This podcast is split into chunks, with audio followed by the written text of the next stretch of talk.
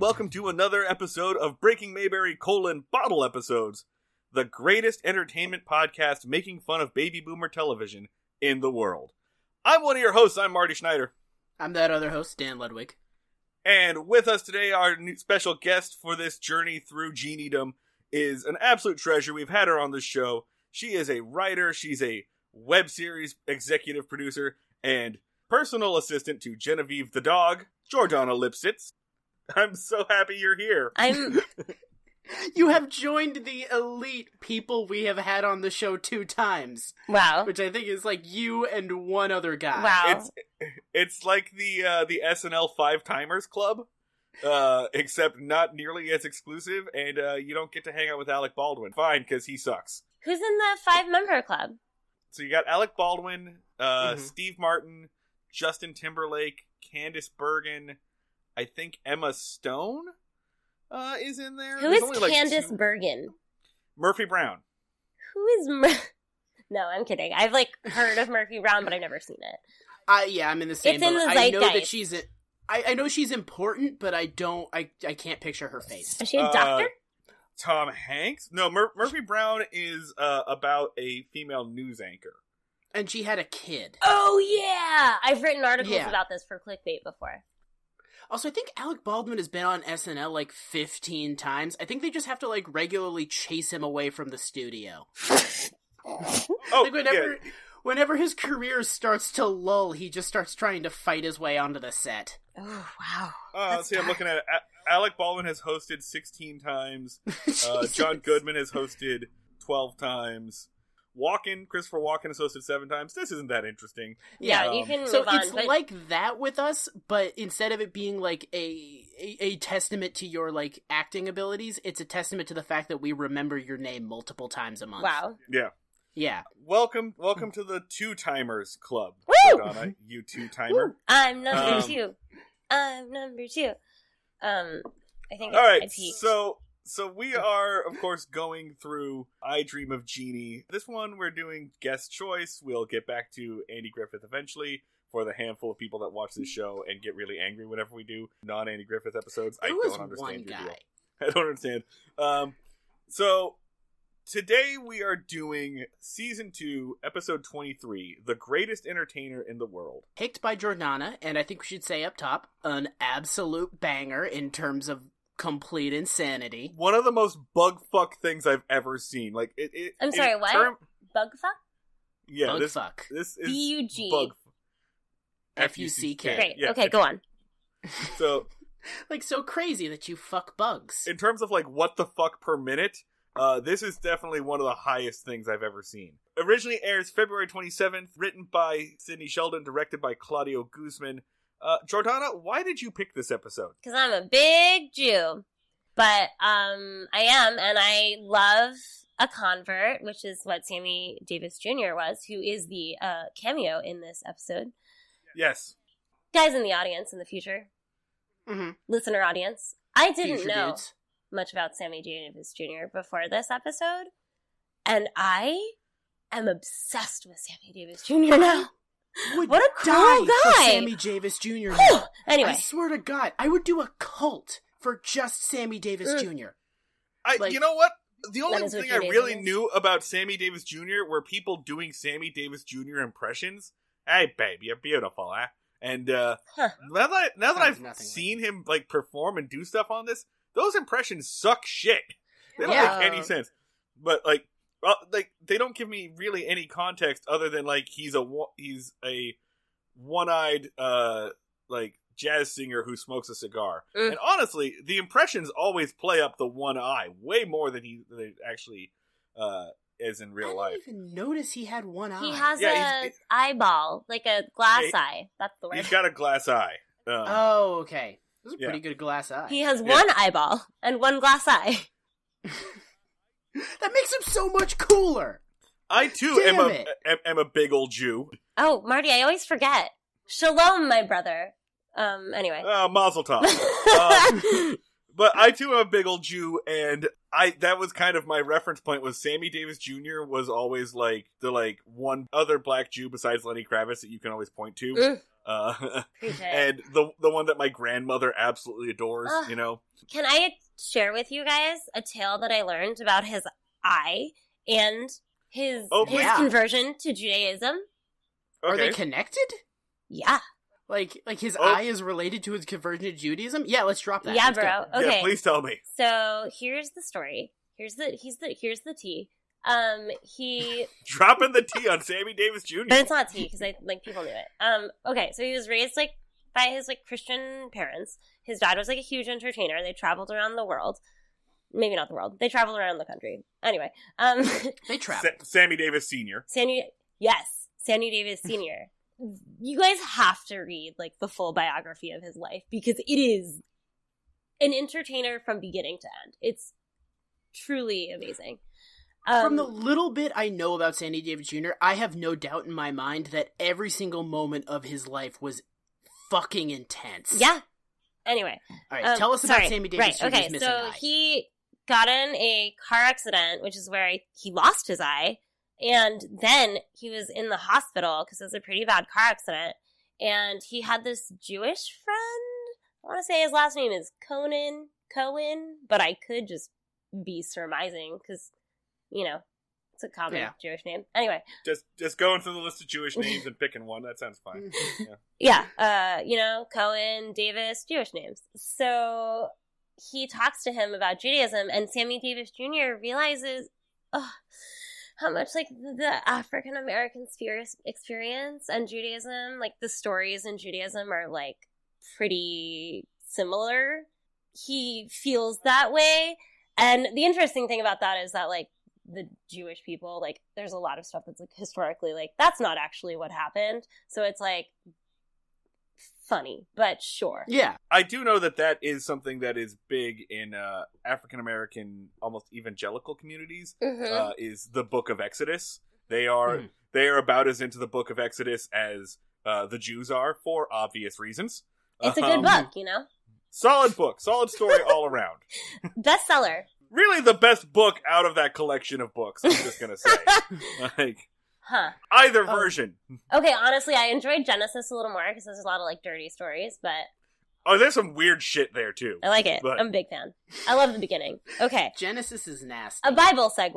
Um, anyway, Sammy Davis Jr., like, I think that was the end, actually. It's just he found Sammy- Judaism and, and then he converted and it was like really beautiful. Oh! Sammy Davis Jr. was a black man in the 60s with how hard that was, and then he said, I find Judaism so emotionally resonant, I'm going to make my life significantly harder by by becoming Jewish also. Like, I'm going to really kick this adversity up a notch Mm. because of my emotional connection to this people. Wow. Yeah, He uh, fucking rules. Why are we talking so much about Sammy Davis Jr.? Because here is the one sentence summary of this episode from Wikipedia. Elegant transition. hmm Tony needs Sammy Davis Jr. to entertain for General Peterson's 10th anniversary at NASA, but he is previously booked. Jeannie comes to the rescue by creating a duplicate of Sammy. Oh, that's the end of the fucking episode, Wikipedia. Okay, Damn it. I have some thoughts about why these Wikipedia one sentence summaries are always so a little off, and we'll get to it when I think we get to the cloning. But um, God, uh, let's so let's go ahead and let's go ahead and start this John off. Uh, Ugh, beautiful word. Thank you. Jeannie is at the house and she's magically like beating a rug while she's just like hanging out reading a magazine. Inside? Why is she Yeah. hanging it inside? It is very clearly not his rug because as soon as there's any noise, she makes it disappear. So, like, it wasn't actually serving any purpose whatsoever. She just wanted to hit a rug a little bit.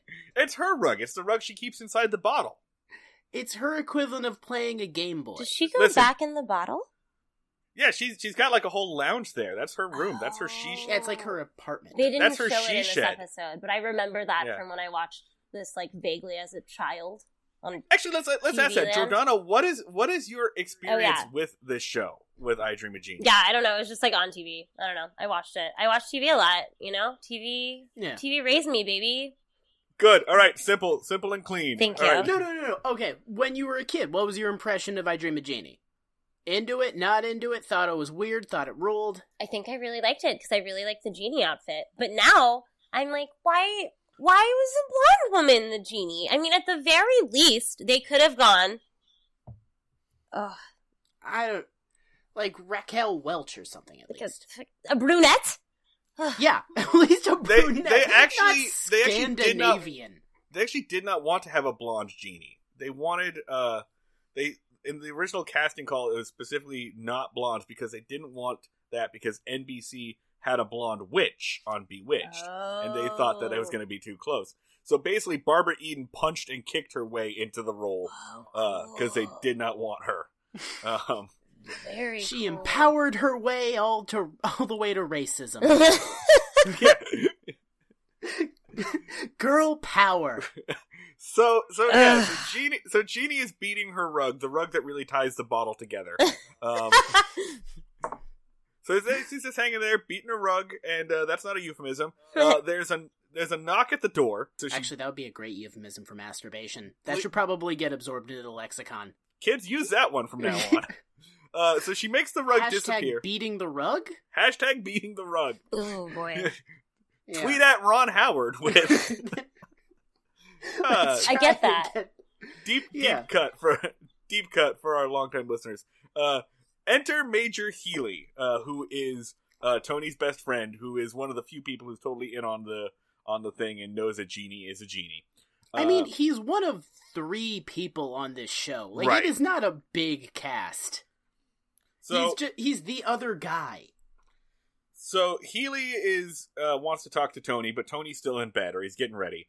Uh, and Healy's got to take care of the entertainment committee uh, for the general's like ten year, twenty year uh, service anniversary. So He for refers boss, to it as his anniversary of being a general, which does not sound real. Whoa, I definitely thought it was a birthday, even though I watched the episode literally twice. It's so vague that you're not like.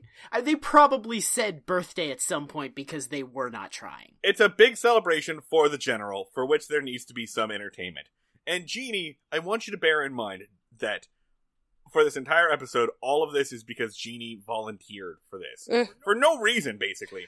Jeannie says, Tony can do it. Tony can take care of the entertainment. We can put uh, Tony onto the onto the entertainment committee. I should have written it down, but she says something that's like, "What if another genie's master?" Yeah. Did it? What if a So, yeah, yeah. She says, okay, so when Roger's like, why do you want Tony to be in charge of the entertainment committee? She was like, well, what if another genie's master did? He's he was like, yeah, which is insane because that indicates that Jeannie thinks that there's just like every dude has one of her. Oh, see, I took it a little darker. I was thinking that I was like, the joke is that like men and women, like when they're in mm. a married couple, the man has a genie oh. who is his wife. Oh, oh, That was oh! what I Jeannie thought. thinks Jeannie thinks that all women are genie. Yeah, all women are genies. We're all wa- like the that's what she thinks the relationship is because that's what she sees, and and it's a joke for the audience. They're like, hey, hey. I sure am the master to my yeah. wife's Genie. Oh God, it makes me feel so sick. This Yeah. is this is something that is interesting. So you picked an episode from season two. Since we're kind of bouncing around uh, with this miniseries, we're not watching a whole lot of development. But it really seems like uh, Jeannie is a dumb, sexy baby in the earlier seasons. Yeah. Okay. and she kind of becomes more of a person with like opinions and an attitude later on towards the end Okay. in like seasons three and four. But yeah, she's definitely in kind of like sexy baby mode in this in this early season, Well, and I do all not right. like it. I do this- not care for it. In this episode, her stupid babiness is directly tied to her Middle Easternness.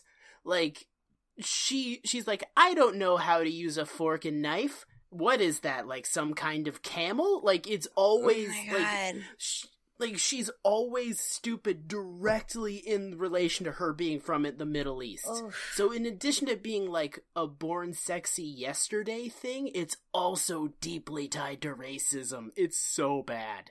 So so Roger is like, listen, this doesn't make any sense. It doesn't make any sense for uh, Tony to be on this. Uh, it doesn't matter if another Genie's master does this. It's not a thing. Also, Uh. he does not want this because every precedent shows that he does not want anything, really. Yeah, so to bear in mind, all of this is Jeannie's fault. She volunteered him for this for no reason. And then she threatens. Again, we're still not quite sure what Jeannie's power set is and what limit she has. But she threatens that if Major Nelson, if Tony does not join the committee, uh, and put in charge of the committee, then on the night of the party, there will be a hurricane, a tidal wave, and a typhoon all at once. Jeannie threatens to level a city. Yeah. She basically threatens to detonate a nuclear bomb in Cape Canaveral if she does not get her way. And it's not like a like wink wink nudge like it's not like a funny joke where there's a laugh track. Jeannie just like looks at him and she's like, I'll fucking kill everybody if So- you don't do this for me right now. so that my boyfriend can have this job that he doesn't want or know about. Yeah. and I can't emphasize this enough. Don't tell him about it because, again, I will kill everybody. If you tell him about it, he'll be so mad about this thing I think he wants to do. Again, I will slaughter thousands in the name of this goal. Jeannie threatens terrorism this episode. In the first minute, we have not even gotten to the credits yet. For this threat alone, Jeannie should be tried in The Hague. She's a vi- she threatens to violate the Geneva Convention. She's probably well. It's That's the- the... issue, I guess. She's always going too big or too small because she doesn't understand how the world works. Yeah, she doesn't understand Jeannie context and her war crimes. wah, wah. And she doesn't understand good or evil. Is she good or evil? Oh, oh, Jeannie is true chaotic neutral. Okay. If we're doing an alignment chart here, yeah, she's chaotic neutral. 100%. If I was Tony, the thing I would have done by now is I would have sat her down and I probably would have like put up on a big whiteboard the words actions and consequences and then I would have just pointed to them in rapid succession for like 45 minutes and just see seen if that took at all cuz she very much does not seem to understand that doing things results in things. I don't understand why she insists that Tony doesn't know that he's been volunteered for this. No, yeah, because she's like, he'll fucking hate this, that I did this. He's gonna be so mad and unhappy immediately. I hope he loves it. So she wants she wants Tony to find out when he gets to work. So yeah, Tony walks out in his like little red bathrobe that's adorable. He looks like a Ken doll. It's hilarious. Uh, Very cute. and he's like, "Hey, Roger, sorry I'm late. I overslept." And Roger's like, "Yeah, you know what, dude? You should have stayed in bed." Uh, and then there's again a very weird like cut, uh, it freezes right as he's like turning his head, so it's like super blurry. And then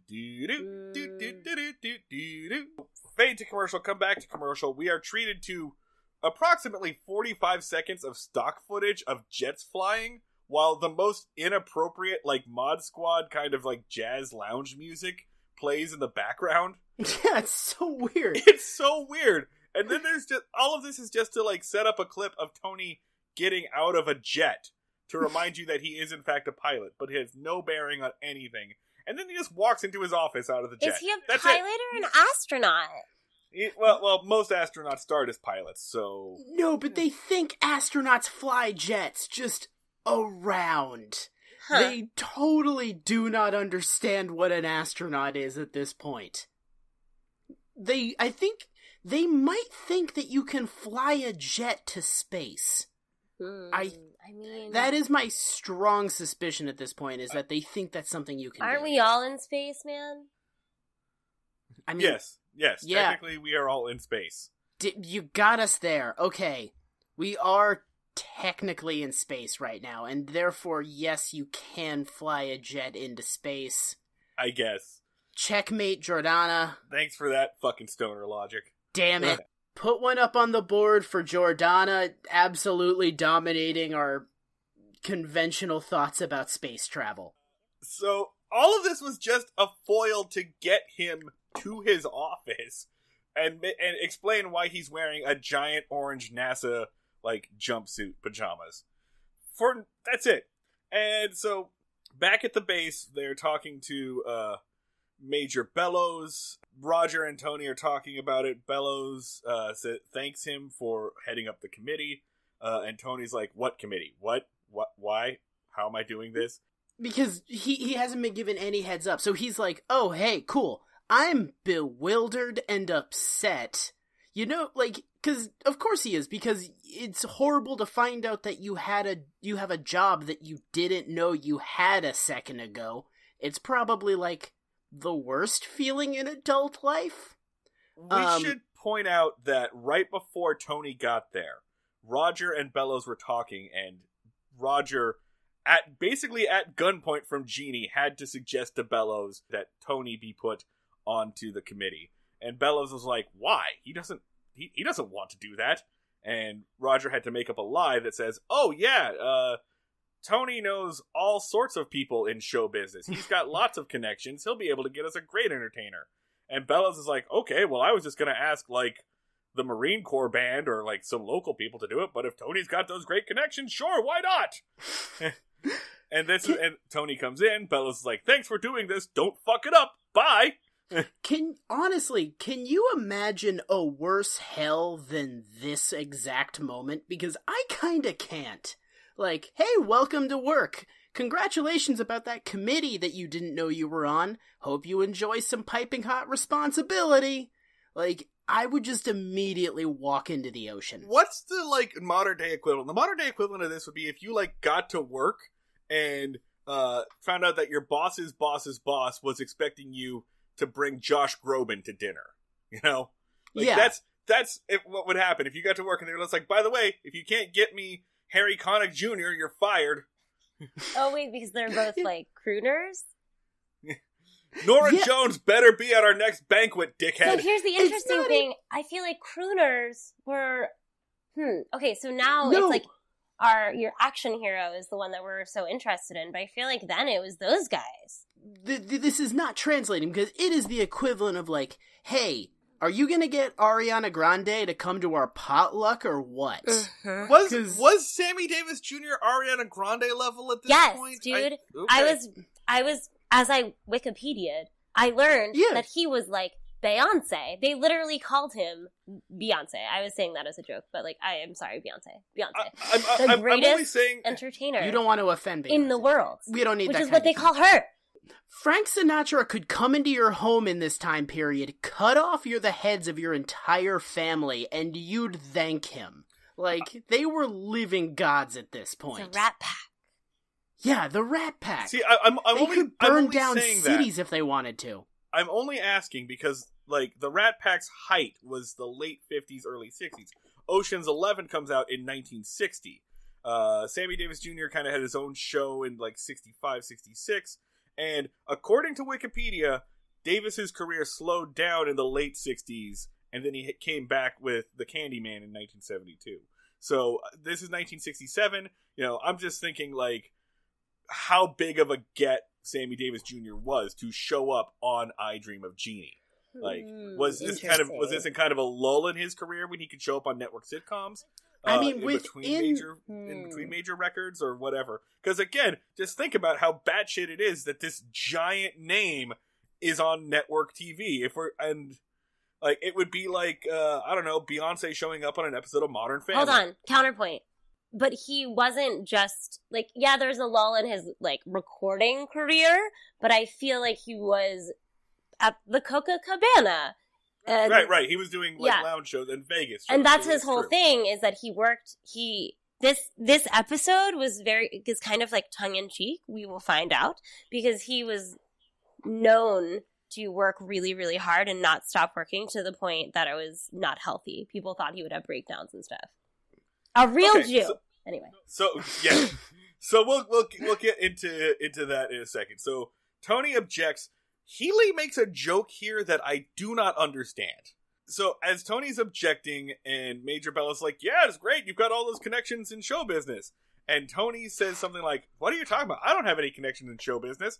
And Healy says, "That's right. Most of them are married." Yeah, I don't a- get that. What what A what is the joke? single connection in show business. It's a Oh, solid wow. pun. Tony says I don't have a single connection. Sidney Most Sheldon. of them are married. Oh, Yeah. that's. Yeah, that's actually kind of clever. Good job, That's Dan. pretty good. Yeah. Yeah. no, it's solid. It's it's subtle. Is um, the writer is Sidney which- Sheldon. That is the name I. Yes. Okay. Yes. He wrote like he is created the show and he wrote like most of these episodes. Also a Okay. Jew. Just saying. yeah. Anyway, go on. You probably listen. You don't want to take too much credit for this show on behalf of your people. Uh, this is pretty racist. Oh, good point. It, it also wasn't that difficult to find a Jew creating a television show in 1967. I, I, it's not.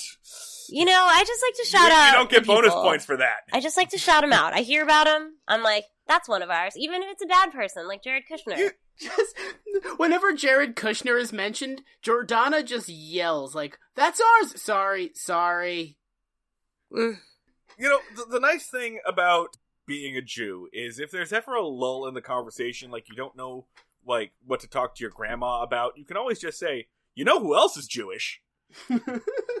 Harrison Ford, A quarter Jewish, What? not too shabby. a quarter Jewish." Yeah, Wait, Harrison Ford is Jewish? a quarter Jewish. not yeah. too shabby. So because of that, I've had to Google like just if I'm visiting my grandma, I can be like, I gotta have some names at the top of my head. I can type Wait, in- is this real? you type in list of Jews, and then you got to be careful with that because there's only two kinds of people that keep lists of Jews. One is Jews, the other is people who really, really, really don't like Jews. And those are the only two people that keep lists of Jews. So you got to be careful with your search results there. I mean, Incognito the- the top- mode, Wikipedia, list of famous Jews. I mean, the tough place you get into is that the anti-Semites are taking, keeping much more meticulous records. Like Then they my- have names. Then my grandmother? I think Yeah. not. I think not, sir. Oh my god. You gotta understand that all that all my grandmother and her friends do is play mahjong and come up with a list of famous Jews oh my all god. day. Grandma Schneider And- has an ofrenda of Jewish celebrities. Can you give me one more like surprise Jewish person, just like for the road? Paul Rudd. So anyway, of course, Tony right, we figures are out. on scene two. Fig- uh, Tony figures out. Ah, shit, Jeannie did this. Oh, there's also a little bit here uh, where Roger and Tony are talking about it, and uh, Roger says, "Well, there's no problem. Jeannie can help. Jeannie's probably got all sorts of connections in the show business."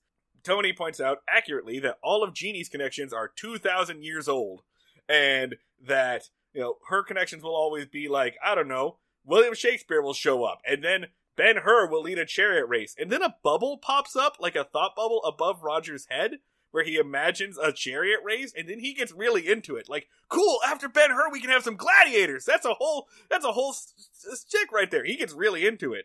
Yeah, Uh, and because that's, that's he's funny. a I like that. Uh, I like is that part. Ben Hur a real person?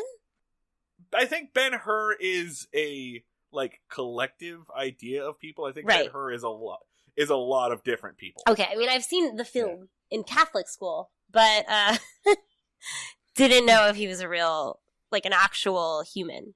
Yeah, they establish that Jeannie can either A, create life, or B, bring people back from the dead, or C, warp human beings through time to bring them to the modern day world. Jeannie is God. She can rip human beings through time and space and reality and mortality. There's an entire episode, and I don't know if we're gonna get to it, but there's an entire episode where they're in Hawaii, and Jeannie brings King Kamehameha back into the modern day, and the first thing King Kamehameha does is go, "This sucks. I'm going to take Hawaii back from these white people." Whoa, that is racist. Yeah. What a weird episode. It's a It's- weird Oh. episode. The the revolution of Hawaii gets foiled because all the Hawaiians get too horny. It's um It's it's It- pretty bad. it's very weird. Uh, uh, King Kamehameha is played by a very Italian man who also happened to be Barbara Eden's husband. Um, so, all right. So back at the base, so Scene they're two.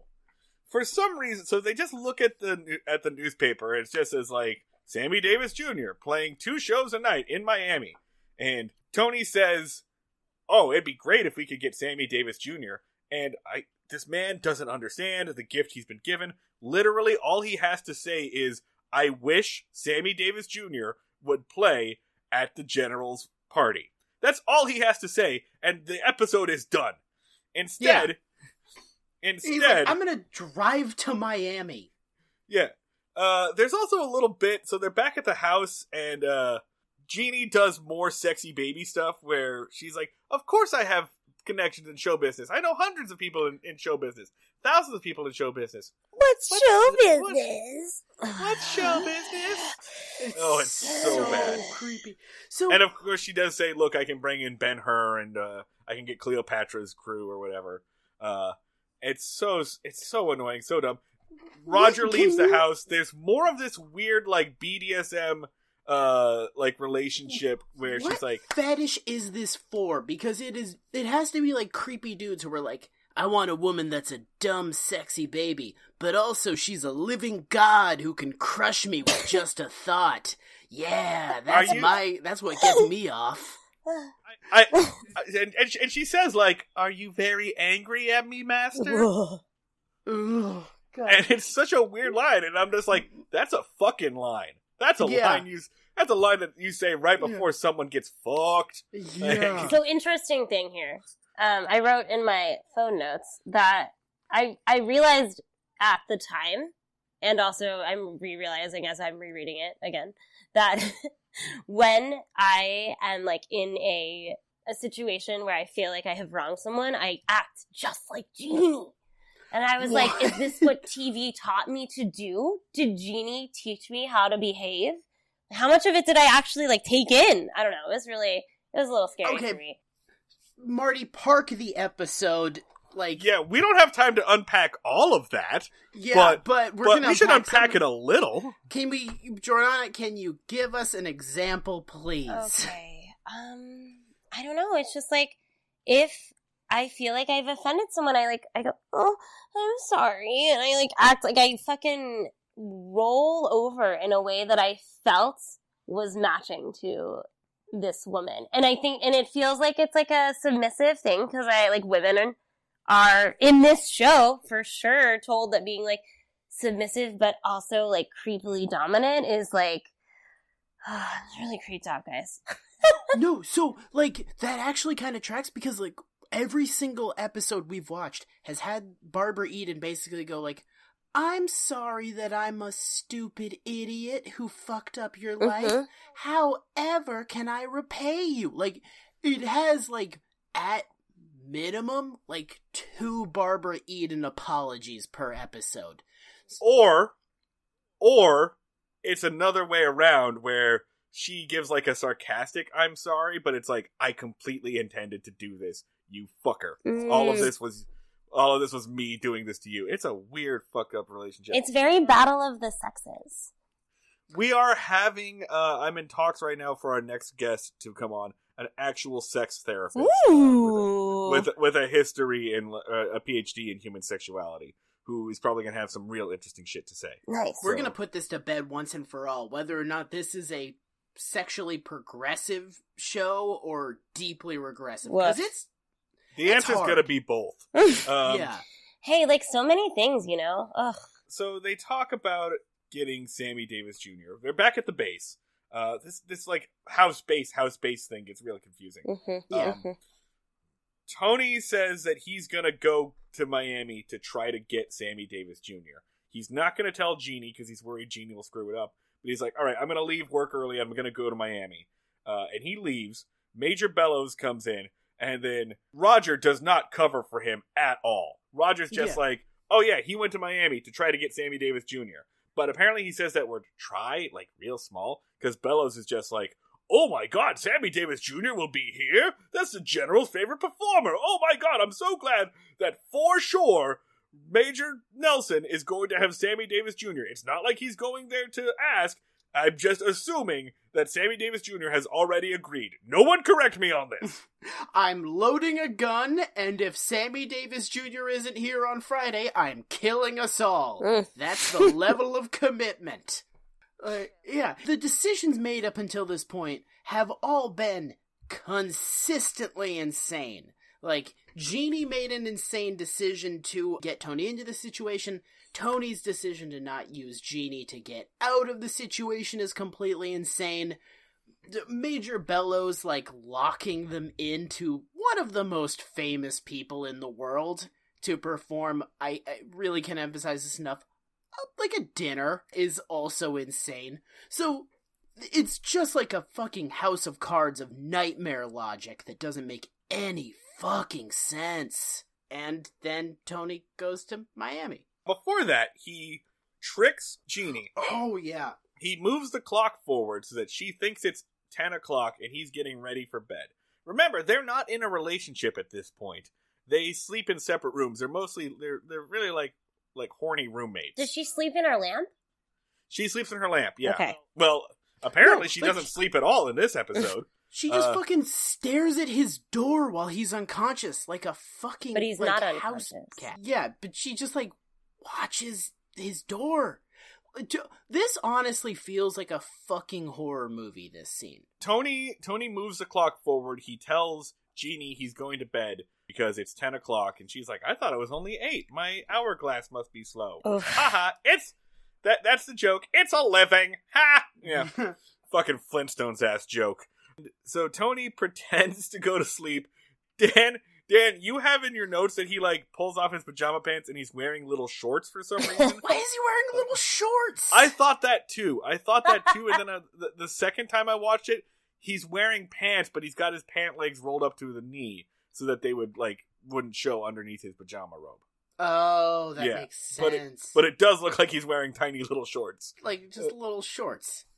No, all right. So this is like this is a thing that you would have to do in a nightmare world, like where you have to like move your clock forward and sneak out of your window to escape like a monster that dominates your life. In Like- your own home, because she's sitting outside in a chair watching your bedroom door. Yeah. Supposedly all night? Yeah, no, just stares at you. Like every time like every time Tony has to go pee, like Jeannie's there, watching, commenting on it, offering to magically drain all the piss from his bladder every single night. Did he seem then- surprised though? Like when she when he opens the gate or the door, I felt like he was surprised that she was there. So has he Yeah, just not yeah. known that she's there? Either A, he didn't know that like Jeannie watches his door every night, or Mhm. B, this is something out of character and Jeannie doesn't watch the, the door every night, but she's Mm. doing it this night for some reason? Hmm. I don't know. Again, this sounds hellish. Like both of these options sound horrible of like, oh, I guess tonight my omnipotent girlfriend is watching my door? Cool. Love it. This is a thing that happens sometimes now. Wonderful that it's unpredictable or So- he doesn't know that and he's discovering that this is his life. So so he drives down to Miami. The next scene, uh, we are at Dan, you say it's a recording studio. I think it's like his like penthouse suite, and they're just Yeah. he's at like a penthouse room at the hotel or wherever he's playing. He's got his musicians with him, uh, and he's rehearsing, he's practicing.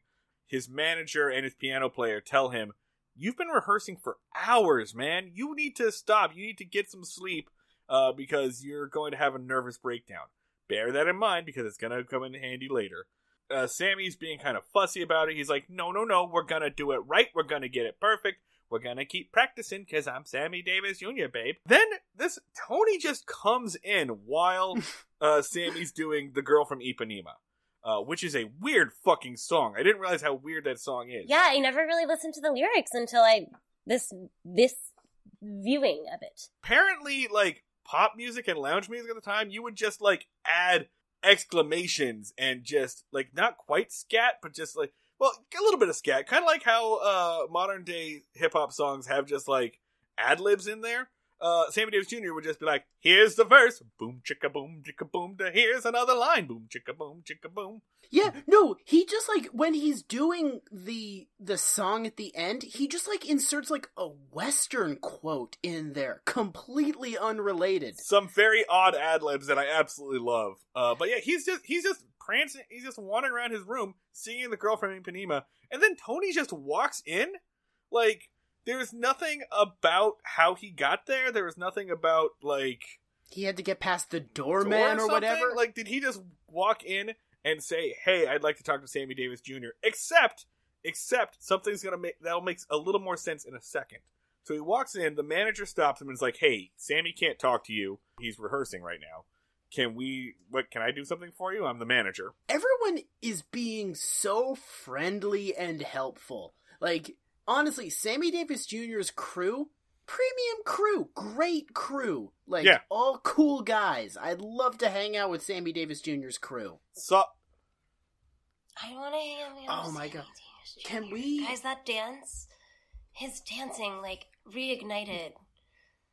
Reignited Oh my in me god. Yeah, men. no, Can- same here. wait, hang on. No, can we? I think no, no, Dan. You don't want to wanna talk, talk about, about our love interest loins rustling Sammy for Sammy Jr.? Davis Jr.? This is a, this is a very horny for Sammy Davis Jr. episode. Listen, halfway through the at this at this exact scene, Sammy Davis Jr. could have turned to the screen and just said, "Kill for me. Go out and spill blood in my name." And I would have just been like, "All right, well, time to go do that, I guess." He was a ridiculously handsome and charming man. Like Oh my god, the way he moved his legs. Okay, that's it. Now I'm No, done. Jordana, Oh, my- elaborate. no, God. please don't elaborate. no, but it was like I it was it was it's like a just an amazing dancer and like I mean you know sometimes like I mean that's it like sexy dancing is like sex like it makes you think of sex like obviously like I didn't invent that um so I was thinking about Mhm, fucking mhm. Sammy Davis I mean, Jr. yeah, Right, you and me right. both. all right Literal zero judgment here. Marty, were you not? I wasn't thinking about fucking Sammy Davis Jr. because like I I would just disappoint him. Like So I, if you act, I know you- I know the limits of my sexual prowess, and they are not enough for Sammy Davis Jr. So If you actually check the show notes for this episode, you'll see one bullet. Sammy Davis Jr. could wreck me. Um, that's like right under the the thing that his manager says.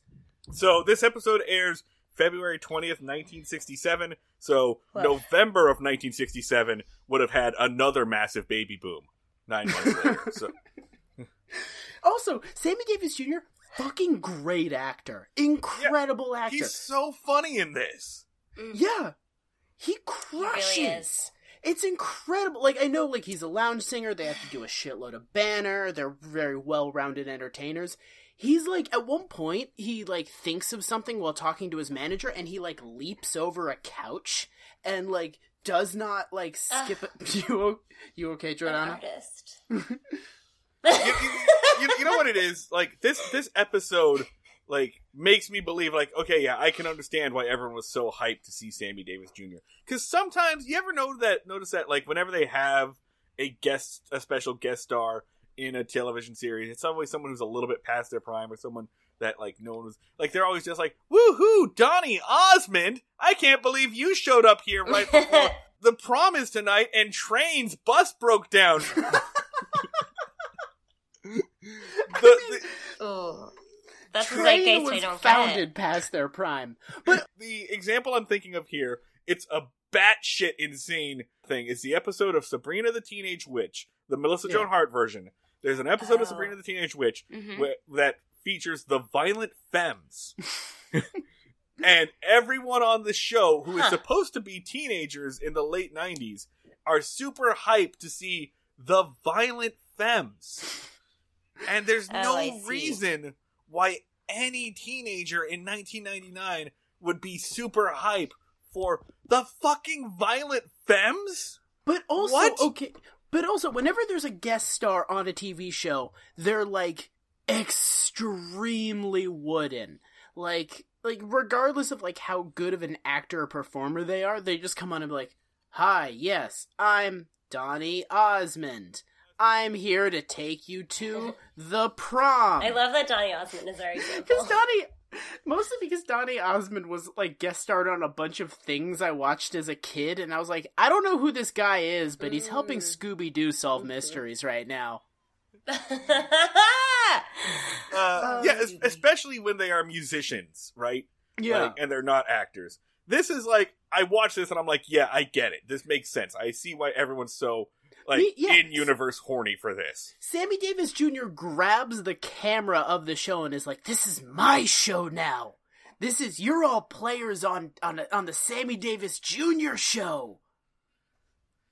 the greatest Yeah. entertainer in Yeah. the Oh, world. that's where that came. Meanwhile, Tony's having a little discussion with the manager in the background. The manager's like, "Oh, I'm sorry, Sammy can't make it on Friday. He's booked solid. He does two shows a night until next May." He's not a dick about it. He's just like, "Yeah, man, um, Tony, Sammy would love to be there, but we can't. Sorry."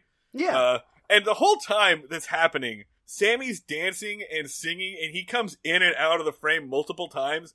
And Tony like reaches out to like tap him or like say something to him, and then and then uh, Sammy like dances away. And I'm like, yeah, Tony, we'd also rather be looking at Sammy Davis Jr. than what's happening here. like you are you are also showing like Mm. my feelings. So anyway, Preach. Tony says like, well, sorry, looks like I'm fucked. Bye. Uh, and the manager says, "Who should I tell Sammy came by?" Like he's literally taking a message. He's not blowing him off. And oh no, he's being super chill about this. and Tony Tony says, "Oh, you can tell him the late Major Tony Nelson came by." Hardy, har har, laugh. And then laugh, uh, then laugh. Sammy does the rest of the song, and he has this weird little dig at the Monkees. Yeah. He ends and he's like, Oh, "Well, yeah. not the Monkees, but it'll have to do." Hey, like fuck you, the Monkees, who I think probably had a TV show on the opposite network around this time, probably. I mean, I will. I will say, who the fuck are the Monkees? Like, I've heard about them ten thousand Um, times, and I could not tell you one of their songs if you put a gun. Oh, to it. I'm Stepping sure Stone, last change. I can last, tell you Stepping Stone, last turn to. Clarksville. Hey, hey, we're the Monkees. Like, nothing. Absolutely nothing. Yeah, we are the Monkees. People say we're monkeys because Uh, we okay, monkey Is that around. The I'll- words of a song and I'll- not I'll- like a cereal commercial? Let me let me explain to you who the Monkees are, Dan, because I've gotten yelled at about this before. Um, okay. the Monkees were a pop group around the same time as the rise of the Beatles uh, in the early to mid '60s, and they were they were a boy band. They were kind of put together be like a Beatles competitor. They also had like a variety show. Uh, they had a, they had their own version of a Hard Day's Night called Head, which is a surrealist masterpiece. It's a very weird movie, uh, and I absolutely love it. It's genuinely funny. So they were a bunch of like kind of comedian uh, bands who also sometimes just had this like new garage sound that fucking rules. Stepping Stone like has some very early like garage punk fuzz to it. I am going to go on record as saying that the first the first couple of Beatles albums and the first couple of Monkees albums are Oh, just gonna- as good. They are on par with each other. Obviously the Beatles go on to do other great things and to be, you know, very interesting, but for that beginning bit, they are neck and neck All right. and I have been screamed at, screamed at by drunk old men in bars for this opinion for hours. Just Drunk old men berated for this. fucking hate the Monkees. I retract my earlier disrespect of the Monkees. Yeah, fucking show some respect for the Monkees. Anyway, so after the recording, uh, everyone's like, "Okay, man, we're done. It's time for you to take a nap." And Sammy's like, "All right, you're right. I'll get some sleep." Uh, and then he asks his manager, "Hey, who was that that just came by?" Uh, the manager goes, "Oh, that was Tony Nelson." And Sammy Davis Jr. is the first person on this show to have the appropriate response to this, which is, "A fucking astronaut? An astronaut? Holy shit! What? An astronaut came to see me?" That guy's been in space. Right, because remember, like it's 1967. This guy is Neil Armstrong. That's how excited they are. Sammy Davis Jr. is like, no, man, I will make time to hang out with an actual real live astronaut. He's been to space. He's going to the moon. I can make time for this. And Maybe. is supposedly going to the moon. He will. He he he will be on set with Stanley Kubrick very soon. Yeah, I do yeah, believe we should be all be clear. landing, Everyone here thinks that, that the moon fun to joke landing was real, and also vaccines are good. You should you should have your kids I- vaccinated. you know, I'm an actor and I think I'm pretty good at it, but astronauts are the greatest actors of all. uh, I it's really funny that we uh, we're doing this bit now because we just released an episode today called "Astronauts Ain't Shit." That was the last episode of, of bottle episodes that we did. oh yeah, no, I'm just gonna continue this. I don't think the moon landing really happened. I, st- I think we still haven't gotten up there. Wait, Dan, Dan, it please eludes don't. us. wait. Dan, Dan, please don't. happening? Dan, Dan is Dan is kidding. Dan is gaslighting you all. God, Dan, don't do this. just continue my thing of like fuck astronauts. You guys haven't really accomplished shit. come at me, Buzz Aldrin. I He Punch will. me- He'll beat the shit out of you. Punch that guy in the face. Remember that when Buzz still Aldrin alive? punched that dude in the face? Some guy came up to him and was like, "Hey, you faked the moon landing," and Buzz Aldrin's just like, "I'm 86 years old. Fuck you." I punch, and he punched that guy in the face. That was so cool. I'm ready for it. I took karate as a kid. I'll fucking fight Buzz Aldrin. I wonder if Tony Nelson would punch No. someone No. in the face. Absolutely not. He would No. like, he would like Good punch. question. No. He would definitely, if he did, he would definitely hurt his hand. He would absolutely keep his thumb in. Mm, Like he does not know how to make it Mhm. fit. mhm. Okay, so Sammy's like super pumped. He's like, "Go get him! Go find him! Because I want to hang out with an astronaut." Back at the house, Jeannie is yelling at herself in the mirror, and by that I mean a second Jeannie appears in the mirror and is like, "You stupid bitch!"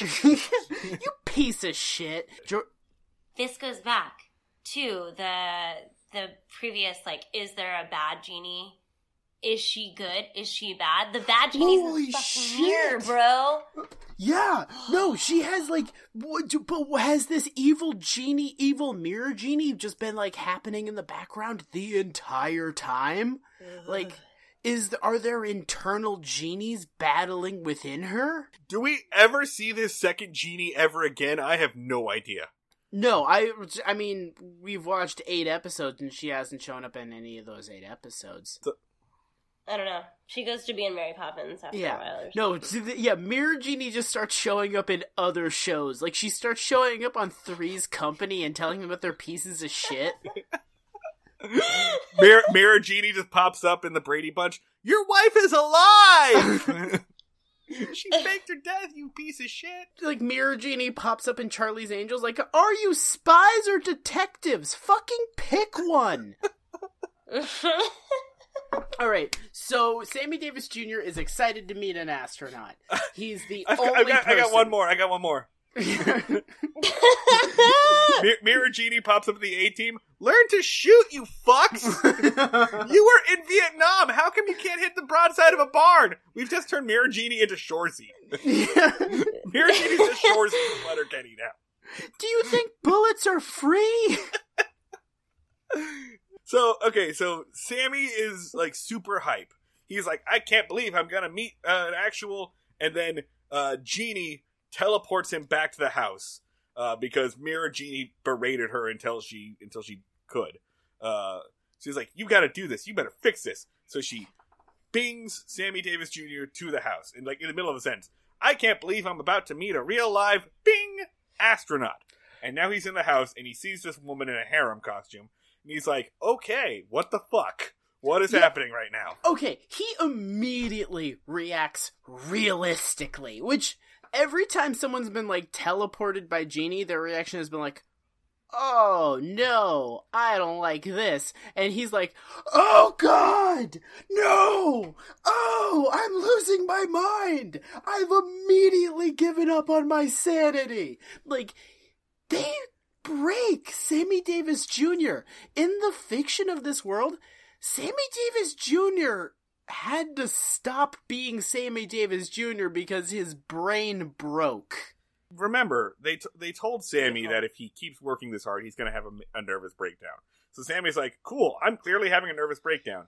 And Jeannie's like, it's okay. Just chill here. I'm going to go get my master. He's going to be really excited. She opens the door. Tony's not there. She's upset that he's not there, and she just like sends a Sammy Davis Jr. who is babbling and almost weeping. Uh, she's just like, "All right, go back to where you came from. I'm done with you. I don't really see the point in you anymore." And then she just, you know, like gets rid of this broken shell of a man. Yeah, it just bings him back to the studio or the apartment or wherever he was. Uh, and Sammy goes to his manager and his band is like, "You guys were right. I need to chill out." They do this they do this funny bit that goes on a little too long, uh, where he's like, "I want to go to a sanitarium. I want to relax for like three months." Uh, and then it's like, "I want there to be trees and it be quiet, but also I think there should be go-go dancing and there should be cute girls and there should be drinks." And you know what? That sounds just like the Copacabana. Let's just keep doing that. Let's do that anyway. Fine, fuck it. Forget the whole thing. He talks himself out of going to it. He still thinks he's having a nervous breakdown. We should point out, though. He just thinks a sanatorium would be would, would be kind of boring. Yeah. So that's the reason he doesn't do it. He's like, oh no, I'm definitely losing my mind. But yeah, sanatorium doesn't sound that much fun. yeah, he's like, whatever. That's that's it's it's fine. It's fine. Yeah. Back to the house. Tony and Jeannie meet. T- Jeannie's mad that he stuck out and didn't tell her. They talk to each other. They recap the plot of the episode, basically. The next kind of next couple of scenes are kind of bullshit. It's just kind of recap, uh, and the general uh, comes into their office and says how important Sammy Davis Jr. is to him. That like he saw Sammy Davis Jr. the night that he was promoted, and it was so important. So he feels so excited to see him and so happy that Tony was doing this for him. Back to the house. Jeannie and Tony are now talking about it. Uh, Jeannie's like, well, you know what? Screw it. Let's try again. Blinks Sammy back. Uh, Sammy goes, oh, great. I'm here again. What the hell? And he says, hey, you're Tony Nelson. You're the astronaut. Guess what, bud? We're both going nuts. We're Yeah. sharing the same delusion. He's very upbeat about his nervous breakdown at this point. Yeah, he's like, I'm riding with it. That's cool. Whatever. Yeah. So Tony's way around this is to say, like, hey, you have been kidnapped by a top secret government program.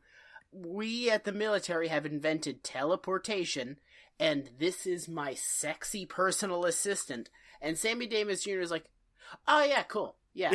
I'm, On board. I'm, I'm on board with all of this. Sure. Yeah, yeah, Uh, yeah. Uh, it's weird that you invented teleportation and used it to bring me to your personal house, but whatever. Okay, Sammy's just rolling with it at this point. Uh, You, it's it's weird that you use teleportation to bring me within the same state. Yeah. Uh, and Tony says, "Cool. So listen about that banquet." And Sammy's like, "Listen, man, I told you I I'd love to be there, but I can't." Which, by the way, like Sammy Davis Jr. just learned that the government in like kidnapped him with teleportation technology, but he can't move a few dates around. doing shows at a hotel. He still he still cannot like break those. Those contracts are really clad. Like he's because gonna the fined. stones on this man. He was in a lot of trouble, honestly. Truly, like that's another thing I learned about him. He, the IRS was after him after the day he died. Uh-huh. Like, mm, So so my my okay. thing was just going to be that Sammy Davis Jr. has a lot of balls, and he doesn't care what technology the military has. He keeps his fucking appointments. So Sammy says, "I'd do it if I could. I really would." And Jeannie says, "Do you promise?" And and Sammy's like, "I promise." So she's like, "Cool." And she blinks and clones Sammy Davis Jr. There are now two Sammy Davis Juniors. And also, imagine uh, was was the Parent Trap out yet? Imagine watching this on TV because on TV in 1967, you'd be like. First, you'd be like, "Holy shit, that rug is floating!" But also, "Holy shit, there's two Sammy Davis Juniors on screen at the same time." What? Just dad puts his foot clear through your box TV. He's just just like no, and just like stomps through it. Devil box! Stop showing these demon images! Children, I need you to forget you ever saw that. Alright, Man was not meant to exist as two. I, wa- I want to say something about this, though. I want to say something about this. One of the, like, You said recurring... that like you're breaking down for a very real conversation. one of the like you're recurring about to tell bits, us not to do drugs. One of the recurring bits on Breaking Mayberry is that just the way stories are told on these shows is so foreign to me. All right, and, and in any other show in any other decade, Genie clone Sammy Davis Jr. would be the problem, not the resolution. That would be the episode. The, it would be like a Stefan Urkel on Family Matters kind of thing. Like the episode would start, she would have cloned him within the first ten minutes, and the rest of the episode would be like, "There's two Sammy Davis Juniors. How do we keep people from finding out?" Sammy Davis Jr. too is going on a rampage. He's gone mad with power. How can we stop Sammy Davis Double Jr.? In fact, that that is literally a Gravity Falls episode from Yeah. like just a couple of years ago. And and here it's just like I'm gonna clone Sammy Davis Jr. and everything's gonna work out exactly as we wanted it to. This show, the Andy Griffith Show, does it too. They go, they put so much effort into doing so little. Jordana, what are your thoughts on there mm. being two Sammy Davis Juniors? It's evil. you can't just create like how does Sammy Davis Jr. feel that he has a clone Yeah, of himself? He they damaged him for life. Accepted that he's insane now. Like, he's not fighting it anymore. I, I have a very important question, and I want Jordana's opinion specifically. Yeah. Does Oh. Sammy Davis Jr. make out with himself? It's so hard to keep my opinion to myself right now. Okay, so I feel this is difficult. So I have like the pros for why I think he did, and the cons for why I feel Jordana, like he didn't. Jordana, take all the time you need on this decision. Okay, pros. He, I don't, I, you know, it seems like he would just like try it. You know, why not? Also, he Mhm, drank a mhm. lot, so chances are he and himself would get really drunk. On the other hand, the con list, I feel like there must have been quite a bit of self-loathing Mm-hmm. going on, right? So maybe he wouldn't want to fuck himself, which is so sad because you should want to fuck yourself. I, I, think. I think ideally we should all want to have sex with our clones. Well, Also- no, I mean that that's just yeah. that's just baseline. Let's let's just all all all just clear it here. If we have clones, we're gonna try to hook up with our clones. Like that's that's just a given. Yeah. I think so. Yeah. Well, so that's that's this is the reason I feel so strongly about this. Like for a while, I wouldn't. Whenever someone asked me that question, I'd be like, "Ew, gross, no." And now, as I have grown to love myself through the art of Los Angeles clean living, just kidding. But like, truly, like you know, I've grown up more, and I would fuck myself. So it's like, you know, you. It's the big part of it is Yeah. self love, self fuck. So the question of does Sammy Davis Jr. love himself enough to have sex with his clone? I like that we Yeah. this question started as does. make out with his clone, and we've just been like, no, Marty meant have sex with. Um, I mean, what? You're just gonna stop at No. making out? Like, are you gonna get to first? Like, It's- like it's, what, it's, what's it's third just base? Like it's hands just under a the first pants? date. It's Sammy's first date with himself, and oh, Sammy, Sammy does not Jr. put out not on the gonna first cock date. tease himself, Marty. Sammy Davis Jr. has known himself his whole life. That's No, true.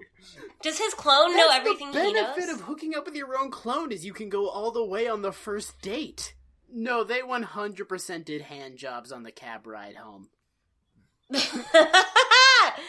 no, but really, does he? Does the clone like? Do clones have your memories and stuff, or is it just like a blank so it shell? seems so the clone great question the clone knew all of his music and all of his performing routines indicating the clone had all of sammy davis jr's memories up until that moment now the clone also seemed a little bit cognitively impaired so it seems like Ge- Jeannie hadn't done a good job of like making his brain but he knew everything sammy davis jr knew It- so it, it was it was like she put a muffler on his brain. yeah It was just like like Huh. yeah, he's sentient and cognizant and can do this much, but I'm gonna put like a blocker on the part that would make the clone go, "What the fuck?" uh, the part of the where the clone goes, "I am, I exist." yeah, we're gonna we're gonna we're gonna stop you just before self realization because then that shit gets dangerous. Right? But but the clone does know how Sammy Davis Jr. likes to jerk off. Yeah, sure, sure. That's that's that, I mean that's that's base instinct. That's lizard brain right there. That's like step one. yeah. Yeah. Lizard brain's a really interesting thing. Thank you for thank you for expressing it in this conversation. of Uh. Okay, So, so the conversation of podcasts. So so Jeannie so Jeannie clones Sammy Davis Jr. and then everything works. There's no problem. The next thing we're done we- that happens, we're treated to two Sammy Davis Jr. performances, which is actually just one that they switch back and forth uh, between the Cape the Cape Canaveral one, which looks like shit because it's held in like a banquet hall at NASA, and then the one at the Copa. And The, the the Cape Canaveral one is just like eight dudes sitting in folding metal chairs. Just around Sammy Davis Jr. Like, it is insulting that Sammy Davis Jr. played this. here's the real question: Which one do you think did which? I think the clone went to Cape Wow. Canaveral, and I think Sammy Prime did his job. Interesting. So based on his love of being an entertainer, I think you are correct. But you thanks to my knowledge. You do of have to remember, Sammy Davis Jr. is super horny for astronauts. He's all about that shit. That's true. Mm, That's true. interesting, Sammy may not have, have uh, turned down the opportunity to hang out with a bunch of astronauts. Yeah. Uh, hmm, so hmm, maybe yeah, I'm gonna change my vote. I think I think Sammy Prime did the Cape Canaveral one. yeah, yeah. And was also probably like, what what the hell is this? What, you couldn't put some streamers up or something? What the hell, guys? I I'm thought you guys Sammy had a budget. Jr. What's Sammy Jane June? Is the clone called Sammy Davis Jr. Jr.? yeah. Oh. Sammy Jr. Davis Jr. Uh, okay, I, I got one. Semi Davis Jr. Ooh, that's good. This This is makes good. it sound like he's a a lot of good partial stuff erection. happening here. I just love hearing Sammy Davis Jr. in different forms. I would love a Sammy Davis Jr. Oh, oh wait, clone. wait. Sammy Do this Jr. Oh, like Do- like French, like- like Sammy do- Duovis Jr. Ooh. Mm, Mm. Woof. Okay, fine. That went on a little longer than it should have. Anyway, so that's it. They just a little bit, uh, and then the general's like, "Thank you, Sammy, for coming to perform. This means so much to me." There's like a big shot of Jeannie being in Tony's pocket for some reason. For some re- no reason. It serves no purpose. It's not like a joke. It's just like a shot of her in his pocket for no reason. like they had to build that giant pocket set. It was just such a waste of time. And then have Jeannie pop out, just be like, "Hi, I, do you remember the premise of the show? I'm in it." And then just How could we forget you, Barbara? Barbara Eden hasn't met her screen time requirements. Here I am. and that's it. Everything's fine. They go back to the house. Everything's cool. Uh, the stinger is uh, like they they recap everything, and then Sammy comes to the door and is just like, "Hey guys, it's great to be here. That was a lot of fun. Kill my clone, please. Can, Murder him, says- please." He specifically says, "Can you get rid do of it? this guy?" And it's just uh, like clone Sammy Davis Jr. just following around, like snapping and singing. the craziest part of this episode, hands down. Does the genie kill the clone? Does Tony? You know, you know what kill it the is. You know what it is. Uh, Sammy Davis Jr. clone, clone, clone. Jr. is is a MODOK. He is a magical organism designed only for crooning. So, so that's it. He's just like just like all he does is wander around and sing, and and is just always on. Like he's always in character as Sammy Davis Jr. And even Sammy's like, I'm sick of this shit. Yeah. No, Sammy Davis Jr. is just comes in and be like, hey, can you guys Blade Runner my clone real fast? like, Maybe instead they leave, like, keep him in a closet or something at their house, and he just like sings Yeah. all oh, the time. Jordana, no, no, Jordana. Tony kills him with a shovel in the backyard. Yeah, No. yeah. No, They let him go live somewhere else. Oh, he plays an That's good. That's that good. would be honestly that would be the best thing is if like like they're about to kill Sammy Davis Jr. too, and he's like, I gotta get out of here, and just like hops a fence and is gone, and Tony hunts him for like four weeks, but cannot find him because he has the brain of Sammy Davis Jr. Uh, and then just like starts performing in like Boca Raton as the best Sammy Davis Jr. impersonator this country has ever seen. All right, I, I got another theory. Jeannie is about to magically eliminate Sammy Davis duo, but instead, That was the worst one we've Yeah, done. instead, Tony takes mercy on him and t- drives him out into the woods. And he's just like, "Go on, go on, get out of here," and releases Sammy Davis Jr.'s clone into the wild. And if you go out into the woods out of, of Florida, you can still hear out in the cliffs, "Who can take a sunrise?" Sprinkle it with dew. So Sammy Davis Jr.'s clone just becomes like a cryptid out there. There's just there's just out in the woods a, a Sammy Davis Jr. clone to this day, just living out there. wow. What a beautiful tale. Oh God! And that's it. That's the episode, ladies and gentlemen. Just the fugitive scene of clone Sammy Davis Jr. in that um in that like rain tunnel, just going like, "I performed with Frank Sinatra. I don't care." oh God. Um. so, yeah. Jordana, did you like this episode? It sounds like you did. Yeah, I liked it. I don't know. I didn't mean to, but I just like Sammy Sammy Davis Jr. really did it for me. Mm. Do you No. think? The rest Yeah, I didn't do you think you like "I Dream of Jeannie"? Okay. Okay. No.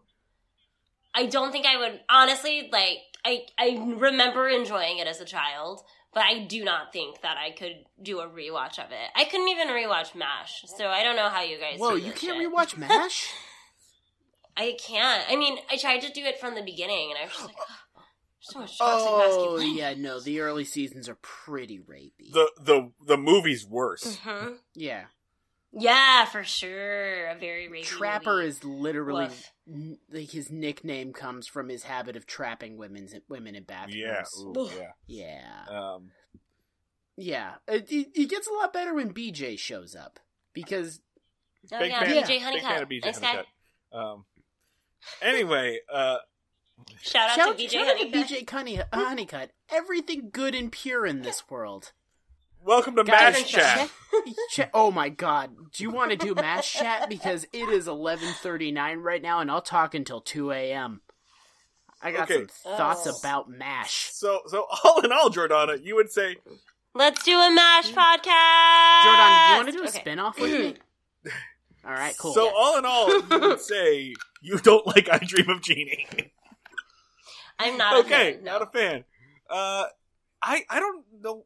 I, I feel like I liked this episode because I was treated to two Sammy Davis Jr. performances. Um, but otherwise, Mm-hmm. this is dog shit. it's it makes no goddamn sense. And again, the main character threatens to do a war crime. In the first minute, And- Yeah, and, and that's just the beginning of shit. it's incredible. It's an incredibly batshit episode. We've been looking for a truly batshit episode of I Dream of Jeannie, and Jordana, you are the person that has struck gold. You found it, baby. Yeah. You know, go where the go where the Jew gold is. Ooh. That's what I like to say. That's what I. Hmm. Too much. Should we? Marty's like, I'm gonna edit that. I mean- out. I don't know. I kept in the lynching jokes in the last episode, so I mean, should we enforce that as an official policy for the show? Because I feel like that'll get us in trouble, Jordana. What join, Yeah. going for the Jew gold? I- Um, no, you Oh. shouldn't. Marty Okay. can. You Marty, I'm cannot. going to defer to you on whether or not we should do that thing that Jordana said. I'm gonna sleep on it. I'm gonna sleep on it. Okay. Motherfucker. Okay. Uh, so that that's that's about it, Jordana. Thank you for finding this amazing piece of of something. Uh, what do you got? you know, uh, What do you want to plug? again For having me. You got something to Ooh. plug? the web series that was mentioned in the uh, uh, Mhm. introduction uh, is not yet live, but let me tell you, what it is, it's going to be a real hoot and a half. So right now, all I really have to plug is my Instagram and Twitter handle, which is Lipsitz. That's L I P S I T Z. Uh, then the letter in, and then N, uh, and then uh, the word Mhm. giggles. So that's Lipsitz and giggles. Because I'm funny. It's a very clever pun. Yep. Can you? So I have you. seen your upcoming YouTube uh, show. I've seen like the pilot of it. Can you describe Yes. it at all, or is that still under wraps? Oh no, that's so nice. Yeah. Thank you. Ah, Because it's, okay, it's so great. um, um, so the web series is about a girl named Lisa, and she does not have her shit together. In fact, it is called Lisa Needs a Therapist, and a lot of her neuroses is expressed via two puppets that are her logic puppet and her emotion puppet, and nobody else can see them, but she can, and they talk to her and give her advice. We are not launching the official web series for quite some time, but we will be launching some teasers shortly. uh, and they are Where can have- people go to like follow and be updated and know when that uh, those things and get those teasers? Oh, come on. There's so many Instagram so far. Instead of the social media. Okay, yet. then I. Right. I'm pretty. I, I can attest. I was. was uh I was their roommate when they were filming this pilot, and also when they were sewing together the puppet heads. Uh, I've seen the pilot. It's fucking hilarious. Uh, I mean, there's gonna be stuff soon. Just, just, just Okay, wait. okay. and Jordana makes an incredible puppet Freud. Okay. Ugh, Cool. Yeah. Thank you. So that's Jordana's whole jam. Uh, if you want, always remember if you want to follow us on Twitter, we are at Break Mayberry. I am I am at Schneid Remarks. That's S C H N E I D Remarks. Yeah, Jordana, you're not the only one who can make a pun with their name. I didn't know our Twitter handles were a competition. And Dan, you are. I'm I'm just at the Luds. Mine's not a pun on anything. I oh, yours is so nice, I, um, Dan. It's I really didn't, nice. I didn't really realize there Ludwig's a really common name, so there's not a lot of variations on it available. Dan's the. You know what else is a common What? name? Schneider. Okay, Lipsticks. all right, okay, Pretty common right. names. I'm Bro. I'm still amazed that I was able to get Schneid remarks. Like I'm never letting that go. Uh, we also are at facebook.com slash breaking Mayberry, twitter.com slash break Mayberry. Um, uh, Instagram we have it's breaking Mayberry. It gets used very rarely. Patreon.com slash breaking Mayberry if you want to help support us with your dollars for some reason. Special thanks to Jordana for coming on the show, and special thanks to y'all for listening. As always, please remember you cannot put that genie back in the bottle.